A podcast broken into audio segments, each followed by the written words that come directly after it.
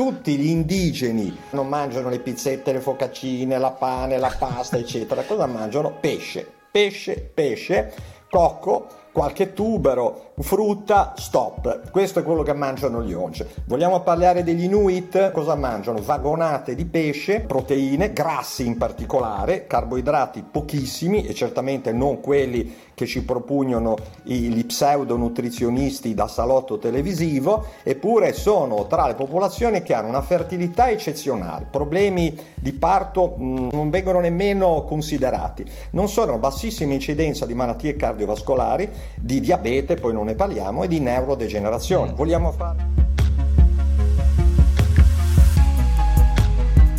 Ciao amici e benvenuti in un nuovo episodio di The Antidote, conversazioni che cambiano le menti, dove intervistiamo le persone più interessanti in Italia e nel mondo per estrapolare idee e abitudini che ti aiutano a vivere meglio. Il nostro ospite di oggi è Francesco Balducci, un medico chirurgo esperto di medicina anti-aging preventiva e predittiva.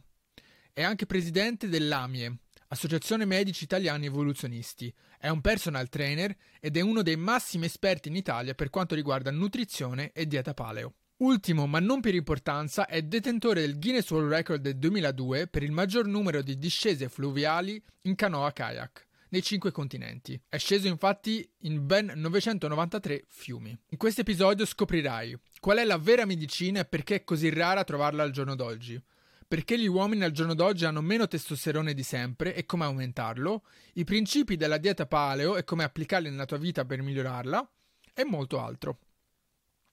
In questo episodio scoprirai qual è la vera medicina e perché è così rara trovarla al giorno d'oggi, perché gli uomini hanno meno testosterone di sempre, i principi della dieta paleo e come applicarli per migliorare la tua vita, e molto molto altro. Se trovi questa conversazione interessante, prenditi qualche secondo e metti 5 stelle a questo canale.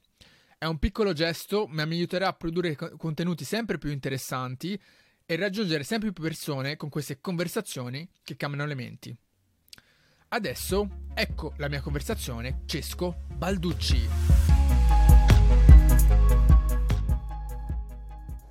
Francesco Balducci Benvenuto su The Antidote e grazie mille per essere qua, è un vero piacere. Grazie a te Camillo per eh, l'invito. Francesco, guarda, mi piaceva partire dall'argomento Associazione Medici Italiani Evoluzionistici, perché se non sbaglio tu sei il presidente di questa associazione sì. e eh, leggendo un po' online ho notato che eh, il modo in cui, diciamo, la missione quasi che vi date è quella di portare eh, la, la vera medicina Ok, quindi un approccio diverso rispetto alla medicina tradizionale. E secondo me era un punto molto interessante con cui iniziare questa conversazione, perché poi diciamo si irraggia verso vari argomenti. Perché secondo te c'è una necessità di un approccio diverso a una medicina e qual è la, la vera medicina? Allora, eh, la vera medicina è la medicina eh, ippocratica preventiva che poi è medicina tradizionale a tutti gli effetti, quindi eh, io la nominerei infatti medicina convenzionale, quella che viene oggi attuata mh, usualmente. Medici- I limiti della medicina convenzionale eh, sono ah, sotto gli occhi di tutti perché spesso non risolve le patologie croniche, va semplicemente a tarpare i sintomi, eh, non risolve le cause e quindi in pratica condanna ad una polifarmacia di supporto. La medicina eh, tradizionale, ippocratica, preventiva e predittiva che noi ci pregiamo di attuare e promuoviamo è al contrario una medicina che cerca di eh, innanzitutto individuare le cause e poi di risolverle attraverso ad esempio il cambiamento dello stile di vita, quindi attraverso metodiche cosiddette epigenetiche. Cosa significa?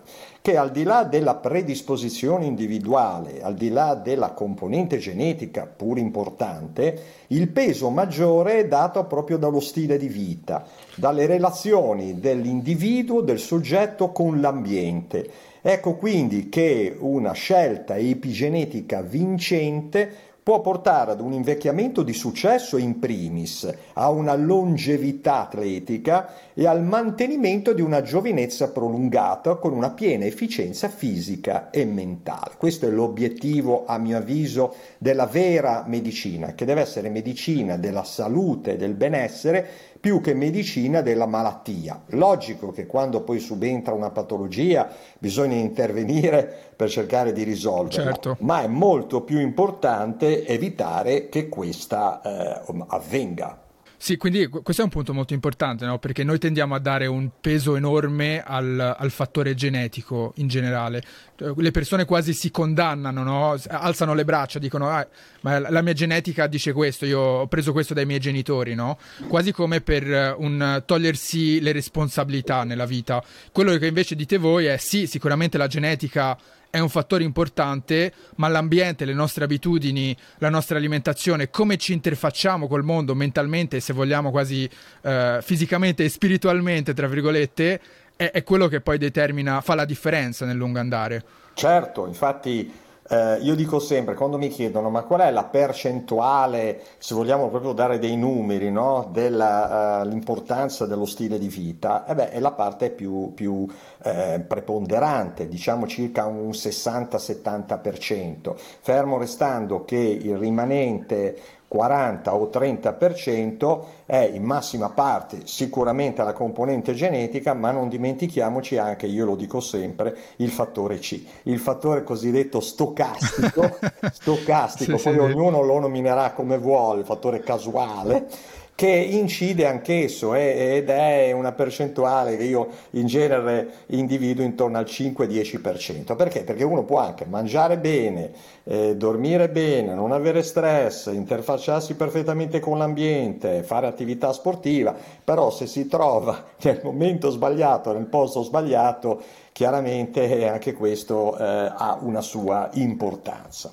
Eh, detto questo, la componente genetica sì, non è come dicevi tu Camillo una condanna, non è che uno è condizionato esclusivamente da polimorfismi genetici sfavorevoli. Noi possiamo con lo stile di vita, al contrario, eh, condizionare i nostri polimorfismi spegnendoli e accendendoli in modo tale che possiamo anche condurre una vita con un invecchiamento di successo, gagliardo come dica io, indipendentemente sì. dai nostri polimorfismi genetici sfavorevoli. Logico che se la nostra vita è invece contrassegnata da abuso di sostanze voluttuarie pessime, nefaste, malefiche, come dico io, sedentarietà, stress imperante, è evidente che allora il peso di quei polimorfismi genetici sfavorevoli è ancora maggiore, è preponderante, diciamo, predominante. Sì, d- d- eh. sì, sì, quindi tu hai, hai controllo sul fatto se, eh, sul fatto se questi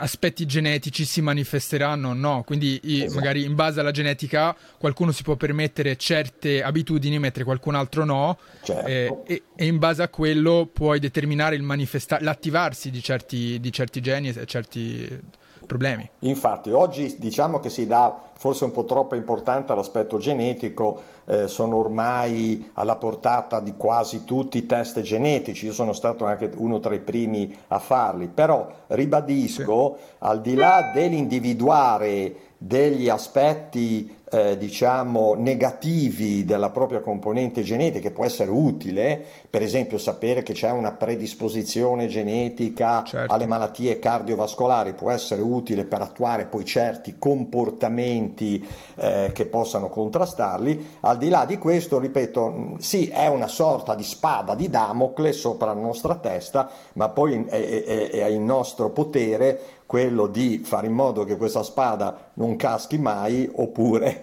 pur essendo appesa a un filo, se noi abbiamo uno stile di vita perdente, allora è come recidere questo filo e la spada ci cade addosso. Ecco, noi siamo, ehm, dicendolo come gli antichi latini, gli antichi romani, artefici del nostro destino, artefici destino. del nostro tipo di invecchiamento, se fragile, deleterio e deteriore, oppure vincente e gagliardo.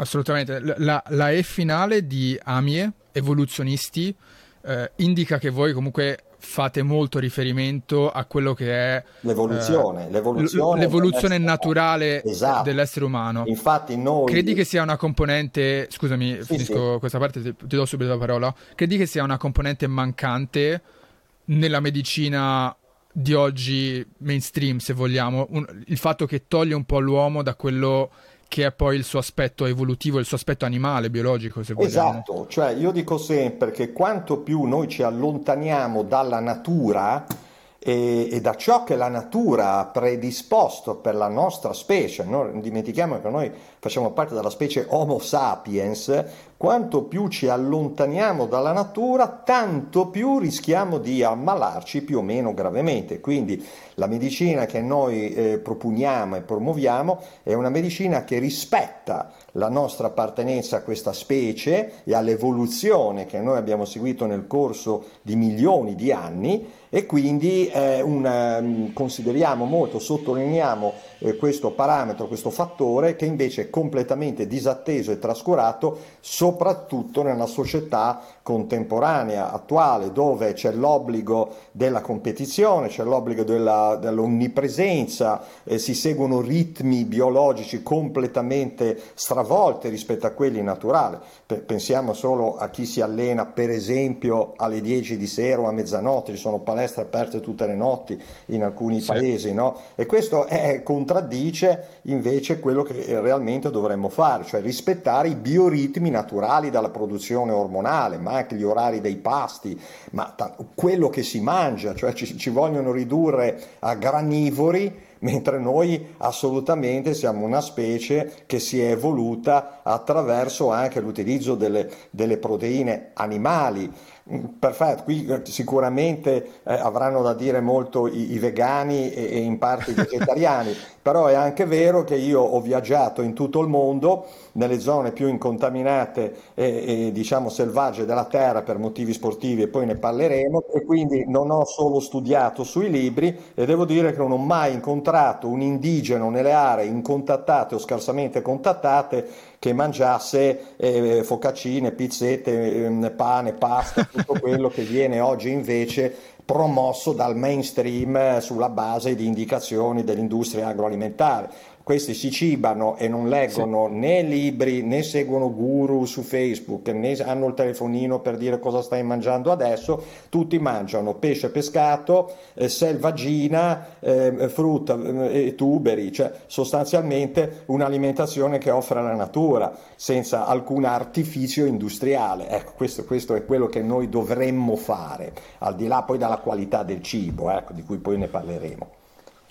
Assolutamente, che tra l'altro togliere diciamo, il nostro modello di analisi da quello che è eh, l'uomo come animale, come essere che ha avuto una certa evoluzione, poi porta anche, ti faccio, è meglio calarlo in un esempio, no? Ho tanti amici che appena hanno un leggero mal di testa, la prima cosa che fanno, tac, si buttano in bocca una, una pasticca di, di Moment o Oki, non, non, non, ha neanche un'idea perché non, non le prendono. Sì, sì, sì, Oki, Moment, Brufen. Esatto, eh, eh. E, e mi chiedo, mi chiedo, ma non ti sei chiesto perché hai il mal di testa? Qualcuno ti ha colpito molto forte? Hai avuto un trauma cranico o non hai dormito, non hai mangiato bene, hai, sei stressato, no? Quindi c'è una molta enfasi sul tamponare il sintomo esatto. e non arrivare alla causa che se invece ti vedi come un, un animale, un, un, un, essere biologico con certe esigenze, inizi a, inizi a, comprendere queste esigenze e capire come intervenire per ottimizzarle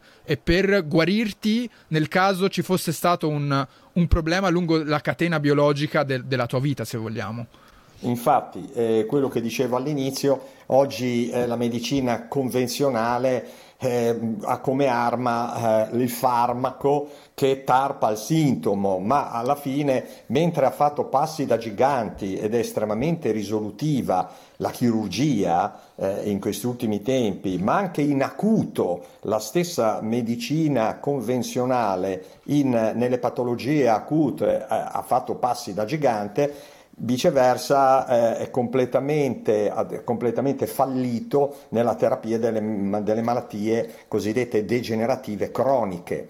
dove si danno farmaci a vita a volte, condannando, come dicevo all'inizio, sì. a una polifarmacia. Ci sono persone che alla mia età, io ahimè sono già entrato nel terzo trentennio da un bel pezzo, essendo vicino ai 67 anni, e beh, alla mia età... Ci metterei la firma a arrivarci come te. Eh, ringrazio, eh, ti ringrazio, ma volevo dire, c'è gente che eh, eh, alla mia età prende già 10, 7, 8, 10 farmaci, è quello per la pressione, è il farmaco per la glicemia alta, e poi no, ovviamente si dà sempre il gastroprotettore, quello non si rifiuta mai a nessuno, eh, poi si dà certo. anche l'antidepressivo, eh, l'ipnotico, e insomma ci, ci, sono persone veramente che prendono una, come dico io, una vagonata di farmaci. Ebbene, bisognerebbe cercare a monte di andare a, a, a, togliere questi farmaci e cercare di piano piano di risolvere le cause che hanno portato a questa assunzione. È un lavoro che io mi dico sartoriale,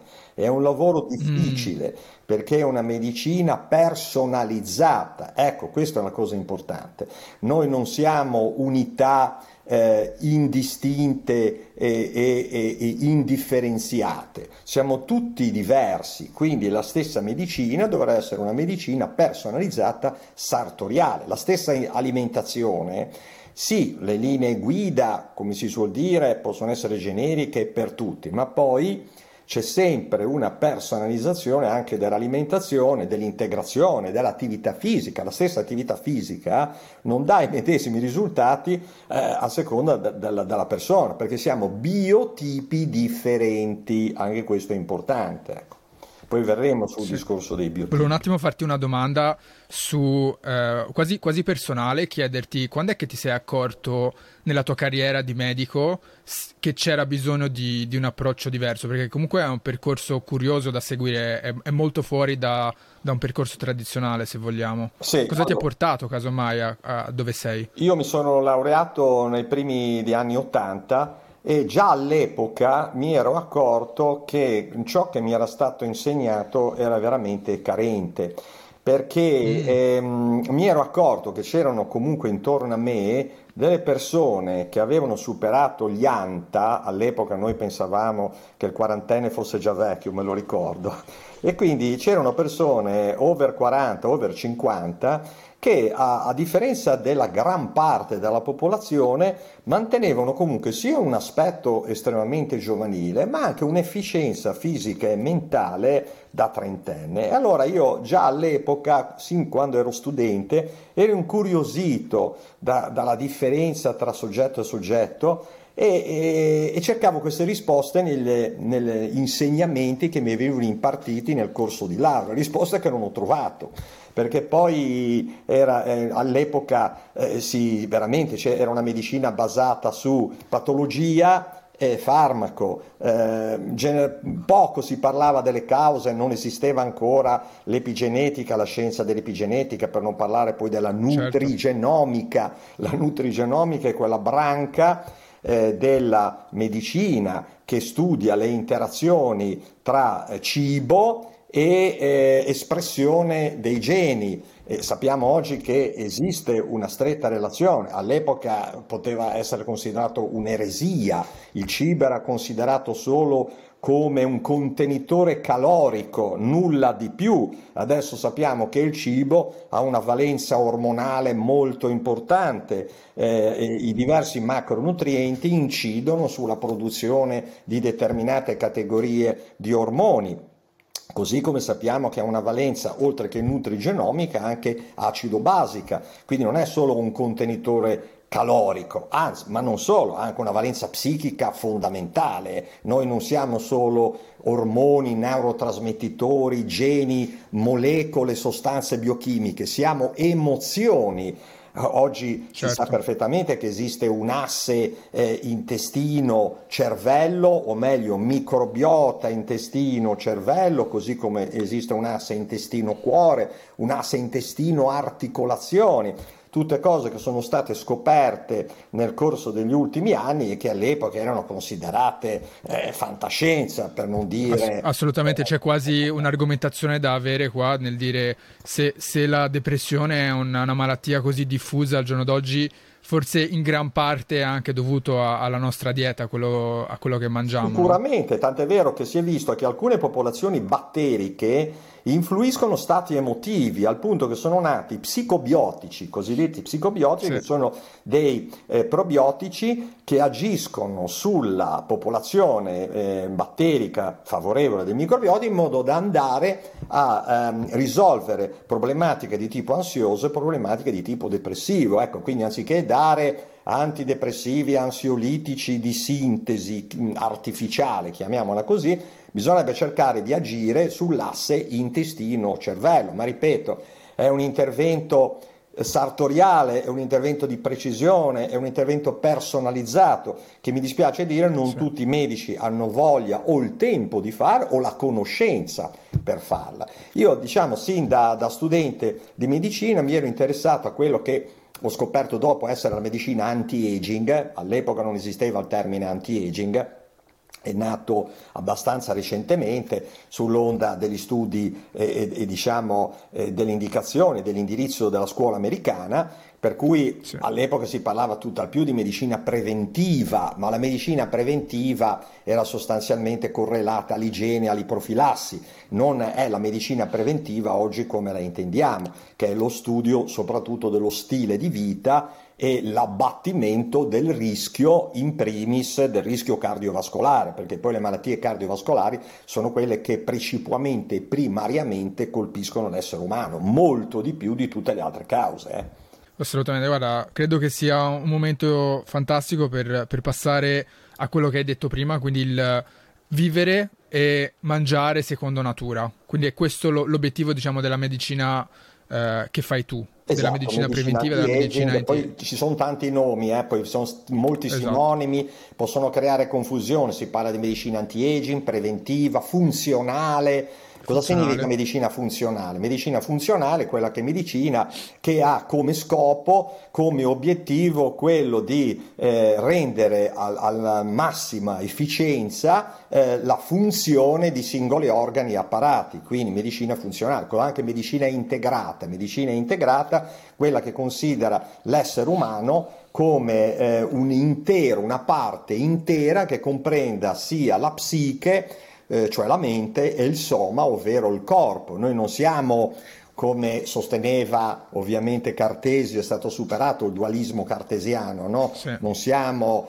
materia da una parte, la cosiddetta res extensa, e la mente dall'altra, la cosiddetta res cogitans. Oggi c'è una stretta interrelazione, tant'è vero che ormai sono decenni che si parla di psiconeuroendocrino immunologia come vedete c'è una stretta relazione tra la produzione ormonale, il comparto immunitario, eh, il, non solo, ma anche eh, la stessa produzione di sostanze endocannabinoidi che spesso vengono dimenticate, che noi produciamo, eh, c'è il nucleo accumbens che è deputata alla produzione di questa sostanza che ci dà serenità, che si chiama tra l'altro anandamide dal sanscrito, c'è una stretta interrelazione, quindi è proprio vero che mens sana in corpore sano e viceversa. Questo è quello che dovrebbe ehm, eh, mirare, tendere la medicina vera eh, ippocratica. Poi si, si, si, si, mette sempre in ballo questo povero Ippocrate,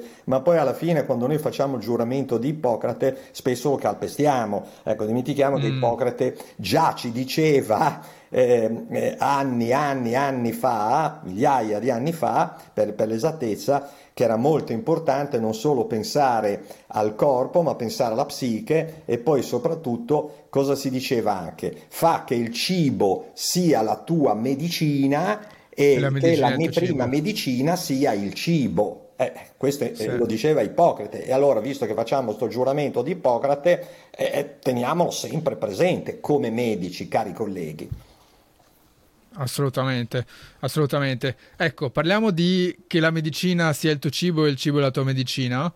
Qual è il principio di nutrirsi secondo natura? Tu sei uno dei massimi esperti in Italia di dieta paleo, quindi perché la paleo dieta nello specifico? Magari partiamo da lì e poi guardiamo un attimo quelli che sono i principi. Allora, eh, diciamo natura. che mh, il termine paleo ormai è strausato, eccetera, può offrire il fianco a sottili ironie e risatine, no? Perché spesso pensi di dire sì, ma Mm. non viviamo nel Paleolitico, viviamo nel Neolitico, ci siamo evoluti, come poi morivano a 30 anni, le solite cose che vengono dette. Sì, sì, Allora, sì. tanto per ricordare, io la chiamo sì dieta paleo, ma la chiamo anche dieta ancestrale o anche dieta del cacciatore e raccoglitore o dieta cosiddetta secondo natura o dell'indigeno contemporaneo, così almeno non parliamo nemmeno di paleolitico, perché come detto prima, scatole. Sì, sì. ancora oggi tutti gli indigeni scarsamente contattati e incontattati, potrei fare veramente tanti esempi, ma ne dico uno per tutti, gli onge e i sentinalesi che vivono Sì. nelle Andamane, che sono delle isole eh, mantenute in- incontaminate dal governo indiano perché c'è questa popolazione che vive al- allo stato ancora preistorico, completamente incontattata anche perché è molto selvaggia ed ostile, ha ucciso Sì, sì, anche è dove lanciano le, le Esatto. frecce all'elicottero quando passa sopra, si sono avventurati, sono stati trucidati. Ebbene, quindi sono studiati dall'alto con i droni. E beh, questi cosa mangiano? Ribadisco, non voglio, non voglio infierire, ma non mangiano le pizzette, le focaccine, la pane, la pasta, eccetera. Cosa mangiano? Pesce, pesce, pesce, cocco, qualche tubero, frutta, stop. Questo è quello che mangiano gli once. Vogliamo parlare degli Inuit? Ancora oggi gli Inuit cosa mangiano? Vagonate di pesce anche lì, quindi eh, um, proteine, grassi in particolare, carboidrati pochissimi e certamente non quelli che ci propugnano i, gli pseudonutrizionisti da salotto televisivo, eppure sono tra le popolazioni che hanno una fertilità eccezionale, problemi di parto mh, non, non- non- non vengono nemmeno considerati, non sono bassissima incidenza di malattie cardiovascolari, di diabete, poi non ne parliamo, e di neurodegenerazione. Mm. Vogliamo fare altri esempi? Eh, gli indigeni dell'Amazzonia, che io ho personalmente incontrato durante la discesa di un affluente del Rio delle Amazzoni anni fa, anche loro cacciagione, pescato, tuberi, frutta, forse un po' di miele che prendevano quella. Vogliamo fare un altro esempio? Ancora oggi gli Azda in Africa fanno un'alimentazione di tipo ancestrale paleolitico, consumano un po' più di miele perché lo trovano, ma poi l'esempio chiarissimo che io porto sempre, ehm, eh, perché tutti si ricordano, almeno una volta avranno visto un film di cowboy nella loro vita, io porto l'esempio dei Pelle Rossa. Allora, i Pelle Rossa, quando noi li vedevamo nei film di cowboy, erano sempre squartati come fisico, addominali scolpiti, a torso nudo sempre, anche in inverno. Questo è proprio nella- nell'immaginazione del film western, ma in realtà era così. E che cosa mangiavano i pelle rossa, cioè i veri indigeni eh, americani, sia del Nord America che del Centro America, eccetera? Anzi, poi farò anche l'esempio dell'Equador. Allora, mangiavano carne di bisonte. Mangiavano carne di bisonte. Mm. Come sono stati annientati e ridotti all'impotenza, eh, praticamente togliendo la loro fonte di sostentamento, che era la carne di bisonte, e riducendoli a eh, agricoltori e sostanzialmente chiudendoli in riserve, facendoli e nutrendoli come la popolazione occidentale. Attualmente io sono stato recentemente in una riserva Navajo per aver disceso il fiume Colorado e ho visto una popolazione di obesi, diabetici, Sì. alcolizzati e depressi.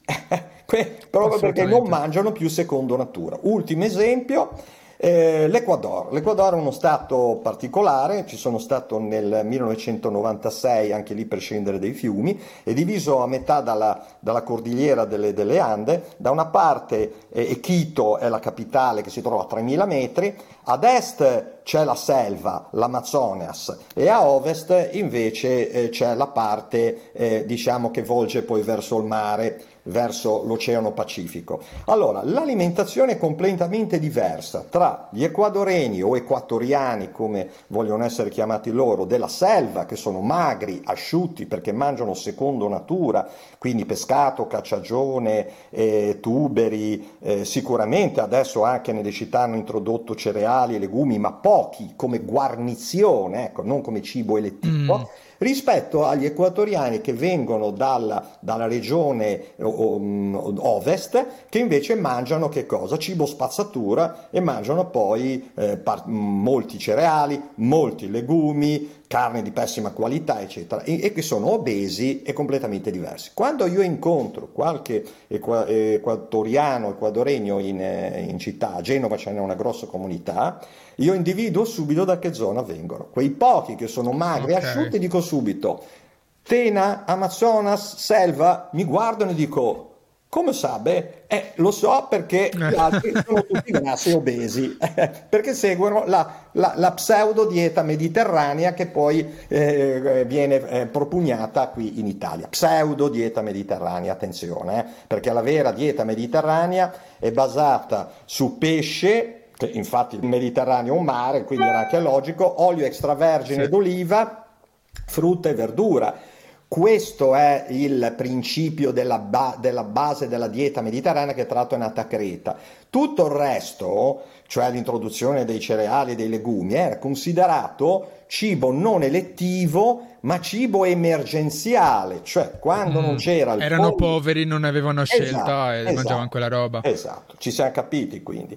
Quindi io ritengo sì. questa dieta sicuramente la migliore. Poi la differenza la fa la qualità. È chiaro che poi c'è carne e carne, c'è pesce e pesce, c'è frutta e frutta, verdura e verdura. C'è un'enorme differenza tra la carne d'allevamento intensivo che è aberrante, contro natura, e la carne che invece proviene da pascoli dove l'animale, il bue i bovini sono nutriti ad erba e fieno. Cioè noi stiamo certo. considerando i bovini, anche questi che sono degli erbivori, io ero quando nell'elementare, nella prima elementare la maestra ci aveva detto i bovini sono erbivori e abbiamo ridotto i bovini non degli erbivori ma dei granivori, eh, gli danno granivori. la soia.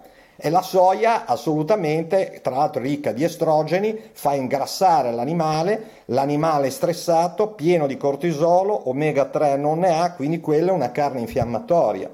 Quindi, caro mm. Camillo, mi fanno ridere, ridere quando dicono eh, la carne è dannosa, è pericolosa, è cancerogena. E io rispondo, quale carne? Logico, la carne del mm. kebabaro lo so anch'io che è una carne che fa male, perché sono carni, eh, come dico, dico, sono poltiglie informi, mm, sono anche brutte a vedersi, di carne cosiddetta separata meccanicamente, che è una cosa aberrante.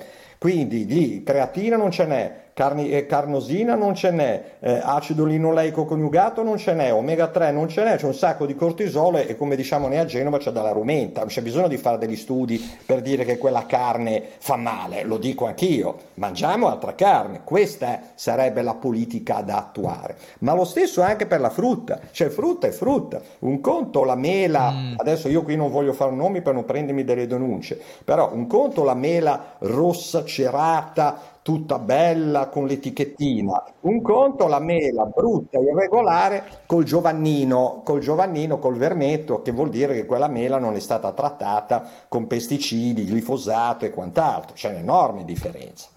Penso che tu sia d'accordo. Assolutamente. No, no, no, ass- assolutamente, assolutamente. Infatti eh, il lavoro che sto cercando di fare anche col podcast, eh, ho, ho, avuto diversi medici su, sulla programmazione, è quella di cercare di diciamo, togliere dalla nomea negativa a carne e grassi perché secondo me è stato uno dei, dei, danni più enormi che c'è stato fatto alla salute. Dove, no, un mese fa ho avuto Nicola Triglione che è un cardiologo e lui ha, ha finalmente ha detto no, assolutamente i grassi vanno mangiati e sono importantissimi per la, per la salute. E quello detto da un cardiologo secondo me fa, fa, il suo effetto. Qui apriamo un discorso, caro Camillo, sul colesterolo che ci sarebbe da parlare per un'ora. Eh, per... eh vai, vai, perché, perché, no? Vai, vai, di, di, quello che hai da dire, assolutamente allora, Il povero colesterolo, che oggi è considerato la bestia nera, il Satana in persona, demo, il demone in persona, in realtà non è un carnefice, ma una vittima. Questo è importante. Il colesterolo è una molecola straordinaria che è alla base della produzione degli steroidi sessuali, basti pensare al pregnenolone, al deidroepiandrosterone, testosterone, estrogeni, progesterone, ma lo stesso cortisolo, e non solo, mm. è alla base della produzione della membrana citoplasmatica cellulare, alla base della produzione delle guaine mieliniche di rivestimento dei nervi, la vitamina D stessa che è un ormone, ormai considerato un ormone, deriva dal colesterolo, quindi il colesterolo è una molecola straordinaria. È considerato il responsabile numero uno delle malattie eh, del rischio cardiovascolare, ma in realtà non è così. Tant'è vero che quasi il 50% degli incidenti cardio-cerebrovascolari occorrono in persone che hanno il colesterolo sotto sto fatidico valore desiderabile, desiderabile da chi poi sarebbe da stabilirlo, di 200, no? appunto. Allora mi dovete spiegare come mai accadono ictus, accadono infarti a persone che hanno il colesterolo a 180-190. Se fosse responsabile dovrebbero avere tutti altissimi. Ma perché non è così? Quello che è responsabile sono ben altri. Io mi pregio di essere stato il primo in Italia, lo sto eh, compilando proprio ora, la prima carta del rischio cardiovascolare basata su 40 parametri, 40, non uno che è il mm. colesterolo totale.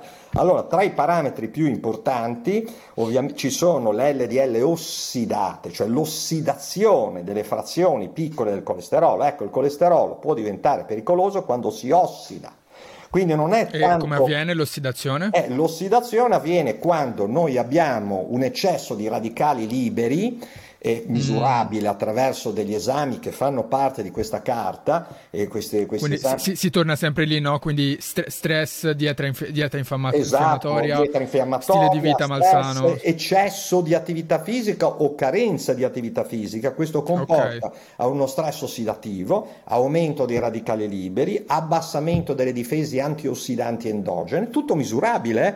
Oggi possiamo tranquillamente okay. misurare, sono tre test, uno si chiama D-ROMS test, l'altro si chiama BAP test, l'altro si chiama Malon di aldeide, che va addirittura a misurare la lipoperossidazione, cioè l'ossidazione delle strutture lipidiche, ma oggi possiamo misurare l'LDL ossidate. Ma chi è che fa questi esami? Ma non, non ne richiede mm. quasi nessuno, e mi dispiace dirlo, ci sono dei colleghi cardiologi che manco sanno cosa sono le LDL ossidate, cos'è il DROMS, cos'è il BAP test, ma addirittura dirò una cosa un po' rivoluzionaria che oggi, in base proprio all'asse intestino-cervello, quello intestino, scusa, cuore, intestino, cervello, ma intestino, cuore, eh, si sa che eh, popolazioni batteriche possono drammaticamente produrre sostanze aterogene, cioè portare alla produzione di placche arteriosclerotiche, e queste sostanze, che si chiamano lipopolisaccaridi intestinali, sono eh, addirittura condizionati dal tipo di alimentazione. Logico se noi facciamo una dieta infiammatoria possiamo produrre più lipopolisaccaridi intestinali che drammaticamente aumentano il rischio aterogeno. Quindi dipende dall'intestino, pensate un po', dall'intestino, non dal povero colesterolo. Okay. Quindi dare farmaci che soltanto abbassano il colesterolo totale, ma non risolvono le vere problematiche. Tutto il resto. Cioè l'ossidazione sì. e, e, e, il resto, ma anche il calo ormonale. Eh? Non dimentichiamoci che anche un calo del testosterone nel maschio e una menopausa precoce in una donna e magari non trattata con ormoni bioidentici, eh, aumentano il rischio cardiovascolare. Guarda caso, quando è che abbiamo una maggiore incidenza di problematiche cardiovascolari? Eh, sicuramente eh, a parte vabbè, i casi attuali che non stiamo a commentare, sicuramente in una persona over 50, over 60, sia uomo che donna, perché viene anche meno la protezione degli ormoni steroidi che hanno una forte protezione a livello cardio-cerebrovascolare. Quindi bisogna considerare tutto il pacchetto, non sto povero colesterolo totale. Assolutamente, guarda, mi hai, mi hai lanciato qua una, un, un, aiuto che, che, voglio cogliere al balzo riguardo al testosterone, perché era una cosa che ti, ti volevo chiedere, perché oggi sembra quasi che ci sia una, una crisi negli uomini di, di, produzione del testosterone, no?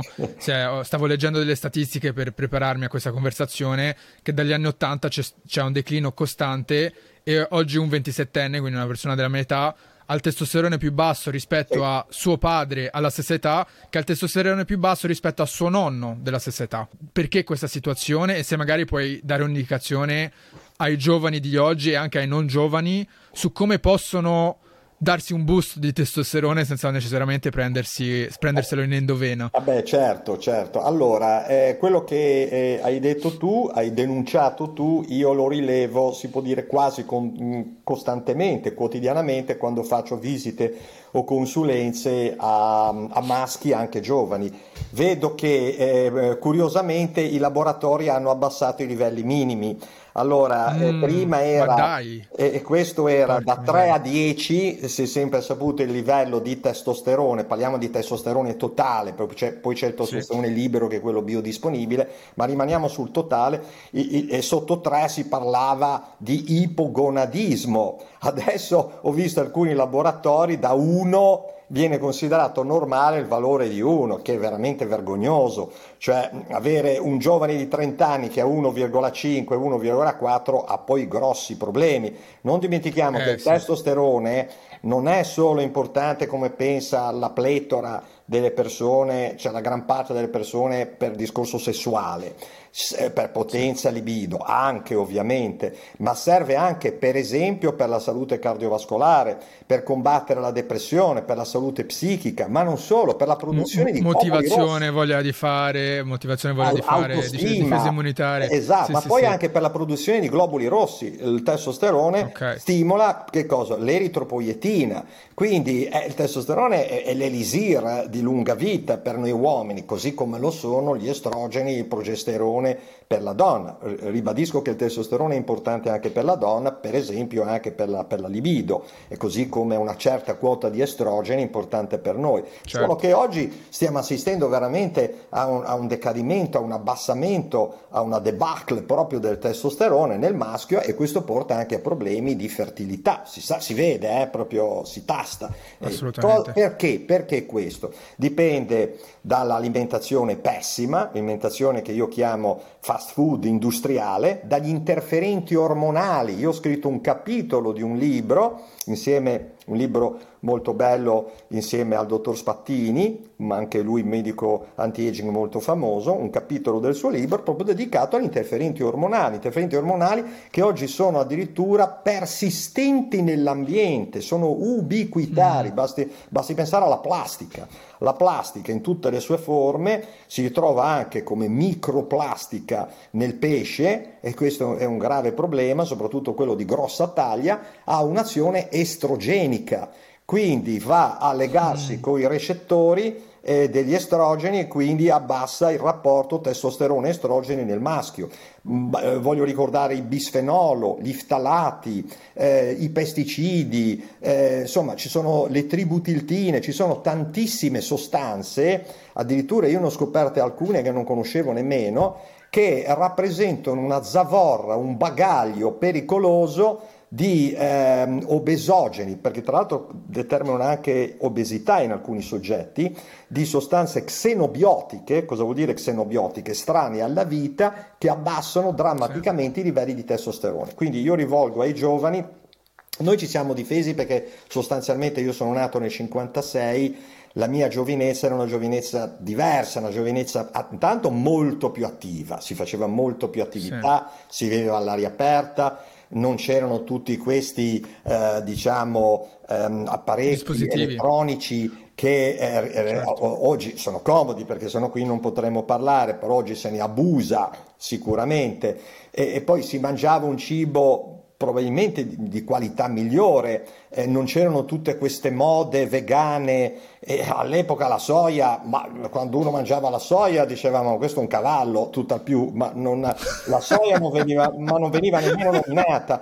Oggi, oggi eh, c'è il, il tofu, il tempeh, il cappuccino alla soia, la brioche. Io quando vado a un bar a bermi un caffè ma mi inorridisco da tutte queste richieste di, di- di cose assurde che all'epoca... E, e tutto questo ha portato a un abbassamento del testosterone, ma non solo, nella femmina, perché uno dice, vabbè, sono estrogeni, quindi nella femmina possono essere utili. No, sono pericolosi anche per la donna perché portano a un iperestrogenismo relativo nei Ok. confronti del progesterone, per cui chiaramente Che è una questo cosa di cui soffrono tanti vegani, tra l'altro. Esatto, per cui questo può portare poi a che cosa? Ad un rischio di proliferazione tumorale nella donna, perché non c'è più una difesa da parte del progesterone che è antiproliferativo nei confronti degli estrogeni che aumentano drammaticamente, che sono invece tendenzialmente proliferativi. Quindi diciamo che bisogna cambiare tutto. Eh, bisogna Ok. cambiare, bisogna ritornare alla natura, questa è la parola. La natura è maestra di vita. Quando avete dei dubbi, io dico sempre alle persone, non seguite il guru di turno, seguite quello che avviene in natura e allora non sbaglierete mai. Ecco, partendo proprio da questa, da questa affermazione, il problema, diciamo, di imparare dalle diete online, anche la, la paleodieta, mm. è che le persone tendono a vedere le cose in maniera molto bianca e nera, no? Si tende a, a creare di tutto una religione. No, io faccio paleodieta, no, questo assolutamente no, non lo mangerò mai, non posso mangiarlo. Se invece si ragiona a principi, si danno gli strumenti alle persone per crearsi la dieta in proprio in base allo stile di vita, in base alle esigenze, in base a quello anche si, che si sente no? col proprio corpo. Quali sono i principi se vogliamo togliere la palodieta dalla sua fama online per dare alle persone gli strumenti per crearsela da soli? Come dovrebbero ragionare su cosa mangiare e cosa non mangiare soprattutto, che forse oggi è ancora più importante? Allora, io dico sempre ai miei pazienti, ai miei amici, che la prima cosa a cui noi dobbiamo pensare è ad avere un corretto apporto proteico. Il mio primo piatto, che sia colazione, che sia pranzo, che sia cena, è il piatto proteico. Perché?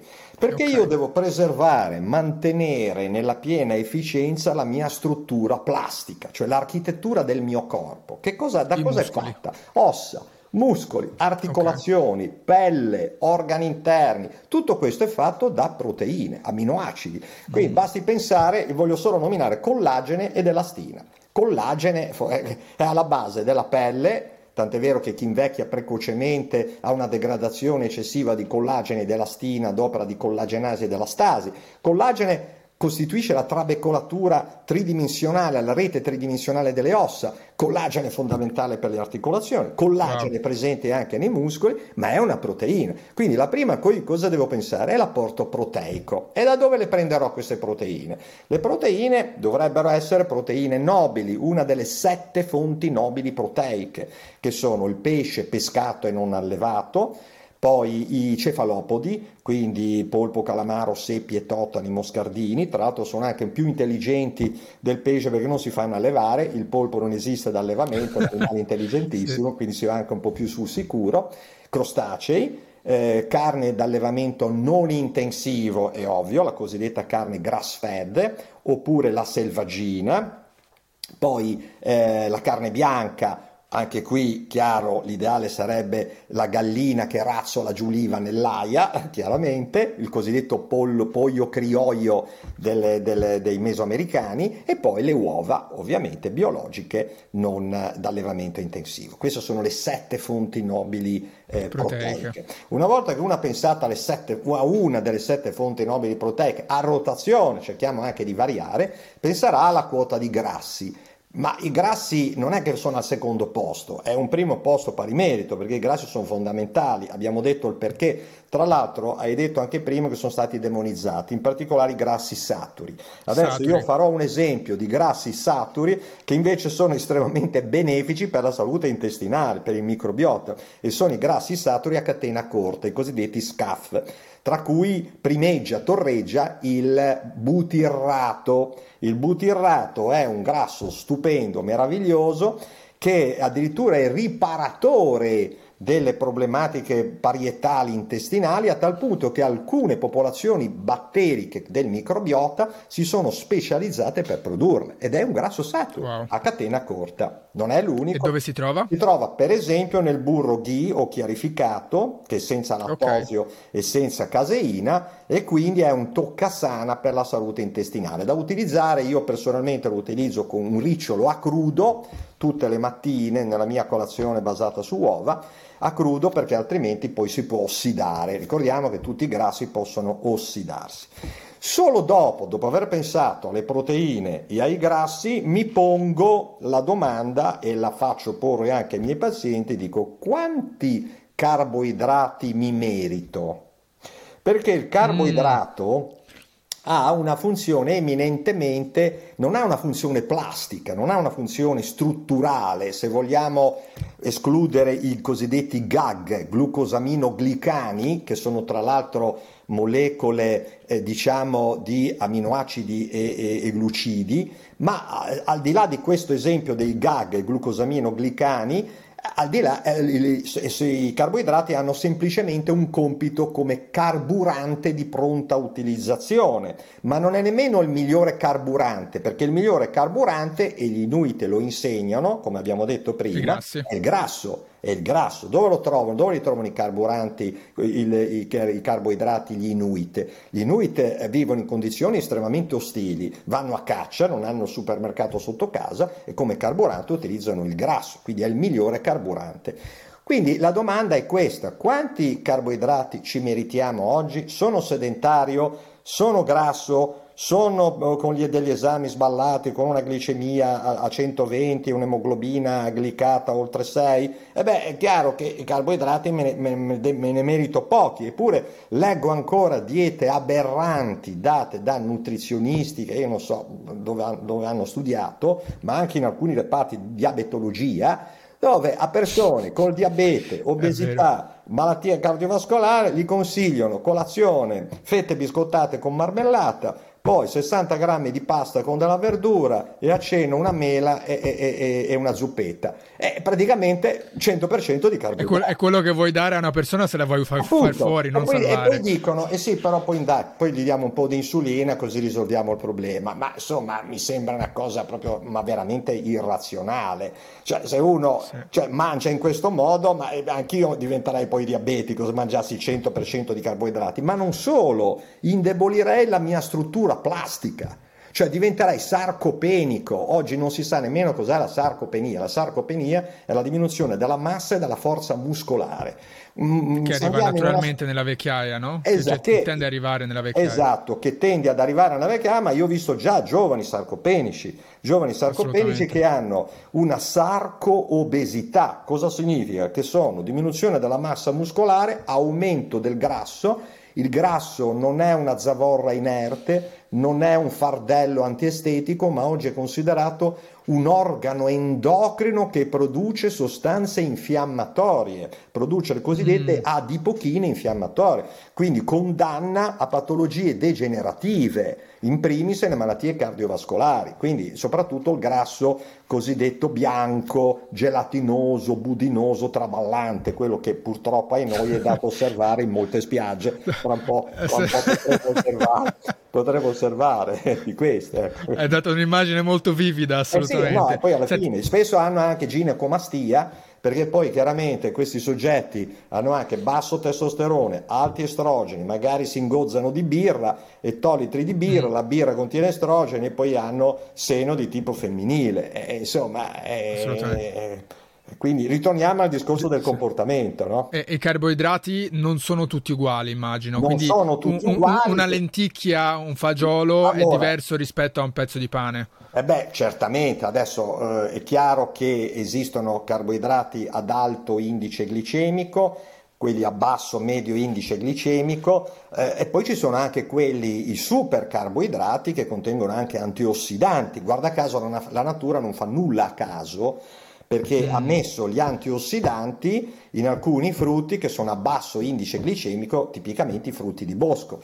Pensate bosco. che i mirtilli eh, eh, sono il super cibo per eccellenza per la salvaguardia della salute cardiovascolare. Hanno un altissimo indice ORAC di antiossidanti e sono a basso indice glicemico, come gli altri frutti di bosco, per non parlare poi degli agrumi per non parlare del melograno. Il melograno, per esempio, contiene carboidrati, zuccheri che dir si voglia, ma alla fine cosa contiene? Contiene anche acido ellagico, che è un potentissimo antiossidante, addirittura in grado di contrastare la trasformazione dei nitriti e nitrati in nitrosamine cancerogene. Poi, giustamente, eh, poi ci sono anche tra legumi, cereali, ci sono delle differenze perché anche tra cereale e cereale ci sono quelli che hanno per esempio presenza di glutine, il glutine non lo dico io ma lo dice il professor Fasano, è una proteina indigeribile, una sorta di colla, il suo nome deriva dal latino che significa colla, sì. che eh, determina comunque a tutti lievi o medie problematiche intestinali, in alcuni soggetti chiaramente molto di più, sono di più, certo. ma la gluten sensitivity, cioè la sensibilità al glutine, ce l'abbiamo tutti chi più chi meno. Questo maggiormente si è esacerbato dopo il 1975 perché è aumentato con la eh, modifica eh, attraverso l'irraggiamento di raggi gammi del grano e la creazione del grano creso, è aumentato il quantitativo di glutine negli stessi cereali. Ecco perché prima si potevano sopportare di più, consentitemi questo termine, oggi invece sono esplose le problematiche dovute al glutine, che quando io ero ragazzo, prima del 75, erano veramente più rare. Oggi è, triplicato il contenuto di glutine e questo glutine ha problemi. Quindi se proprio vogliamo scegliere tra i cereali, il riso, il riso potrebbe essere una opzione migliore se non vogliamo essere ortoressici, come hai detto tu no? prima Camillo. No? Bisogna anche avere la mente leggermente aperta e dire posso permettermi ogni tanto di quello che viene chiamato sgarrare. Lo sgarro. Ecco, il cosiddetto sgarro. A me il termine non piace molto, diciamo, posso avere una digressione al di là della dieta cosiddetta paleolitica, me lo posso permettere, non mi succede niente, faccio sufficientemente attività fisica, ho gli esami a posto e un fisico che me lo consente, bene, non muoio, non è che se mangio una ciotola di riso muoio, assolutamente. Per cui cerchiamo anche di eh, rientrare nel, diciamo, nei binari della razionalità.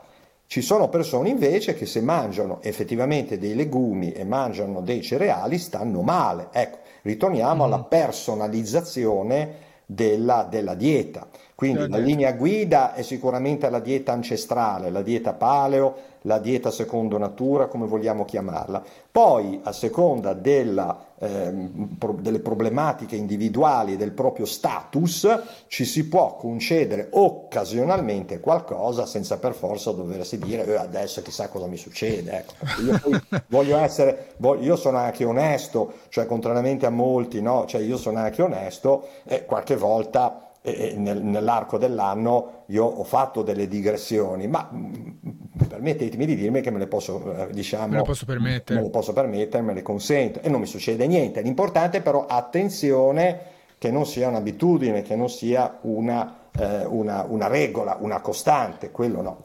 Assolutamente, assolutamente. Francesco, guarda, avviandoci verso una conclusione che stiamo arrivando all'ora, all'ora fatidica. Eh, è passato, Volevo... è volata, è volata. È volata, bene, mi fa piacere, questo è un gran complimento, okay. grazie. Volevo chiederti sicuramente, farti una domanda sul, sulla canoa, sì. perché tu hai, sei detentore di un record mondiale, questa cosa mi affascina tantissimo, cosa spinge una persona a fare diciamo un'impresa di questo tipo soprattutto e poi perché abbiamo comunque un amore in comune sono uno sci alpinista quindi adoro fare cose difficili in mezzo alla natura che ti buttano fuori dalla tua zona di comfort nella tua esperienza sfor- sforzi di quel tipo difficili tosti faticosi nel freddo hanno un ruolo verso la soddisfazione e la felicità nella vita? Eh sì, guarda è, proprio è, è in giornata perché io adesso sono in procinto di organizzare una spedizione e dovrei partire, spero di riuscire a partire ora per la Corsica, non dico domani o dopodomani, dove torno mm, in seguito a diversi anni a, a, a percorrere dei torrenti anche impegnativi e, e, la canoa mi manca, cioè io devo, devo dire che la canoa, la canoa d'alto corso, quella che veniva definita canoa estrema, eh, mi manca perché eh, in, quel, in, quei luoghi a contatto con la natura io ritrovo il mio essere umano eh, ed è il mio mm. antistress per eccellenza. Quindi sì, ti rispondo di sì, in quei luoghi, in quei posti incontaminati e selvaggi ehm, è la migliore medicina e il migliore anti-invecchiamento possibile, al di là del fatto che arrivare ai propri limiti e talvolta superare eh, possa portare comunque un eh, enorme aumento dell'autostima, possa portare anche ad, una, um, ad, un, ad un comportamento diciamo, di controllo dello stress e anche ad una prevenzione nei confronti della depressione e di problematiche psichiche che eh, spesso eh, affliggono persone della mia età non dimentichiamo che ci sono persone che hanno superato i 60 e 65 anni che iniziano a fare il conto alla rovescia e iniziano a dire quanto mi resta da vivere, si trovano nella zona, alla tua età è più facile diciamo fare sport a certi livelli, però molti miei amici che facevano sport anche notevole, dopo i 50-60 anni si sono un po' accasati si sono accasati perché sono subentrate altre problematiche. Io invece mantengo sempre vivo l'interesse, mantengo sempre vivo eh, la, la, diciamo, il desiderio, la brama di, di, fare cose di un certo livello, ho, ho diminuito un pochettino il, il, limite di difficoltà, però questo, sì, sì, questo sì. mi mantiene giovane, mi, mantiene, mi aiuta a mantenermi giovane, quindi spingo anche agli altri ad avere un, un obiettivo, una passione nella vita, perché senza passione una vita poi diventa grigia, diciamo così. Assolutamente, lo noto io stesso, ad esempio, per lo scialpinismo, che è, un, è uno sport ad alta intensità fisica, comunque richiede tanto allenamento e mi spinge a mantenermi in forma perché io voglio comunque arrivare performante, riuscire a gestire certe situazioni che possono essere anche pericolose se non hai la forma, no? Quindi per me è anche una motivazione per mangiare bene, andare in palestra, gestirmi da questo punto di vista. Trovare una passione effettivamente ti, ti ancora, da, ti, ti, direziona. Ma mantenerla anche per tutta importante. la vita. questo sì. è importante. Infatti, quello che dico non è tanto l'exploit del momento, ma è la longevità atletica, quello che conta. Sì perché sapessi quanti, caro Camillo, e con ciò concludo, con quante persone sono andate in canoa che al momento erano preda all'entusiasmo e poi soprattutto giovani, 20-30 anni, poi miseramente hanno cessato dopo pochi anni. Quello che conta invece è mantenere vivo l'entusiasmo, chiaramente abbassando sì. i livelli di difficoltà perché non si può pretendere sempre essere al top, è un'utopia, ma mantenerlo fino all'ultimo dei nostri giorni. Quando mi dicono fin quando bisogna allenarsi, io rispondo usque ad mortem, che significa fino alla morte. fino alla morte. e con ciò sì, sì. Assolutamente. Francesco, guarda, prima di, di lasciarti ti faccio la domanda finale di rito, ok?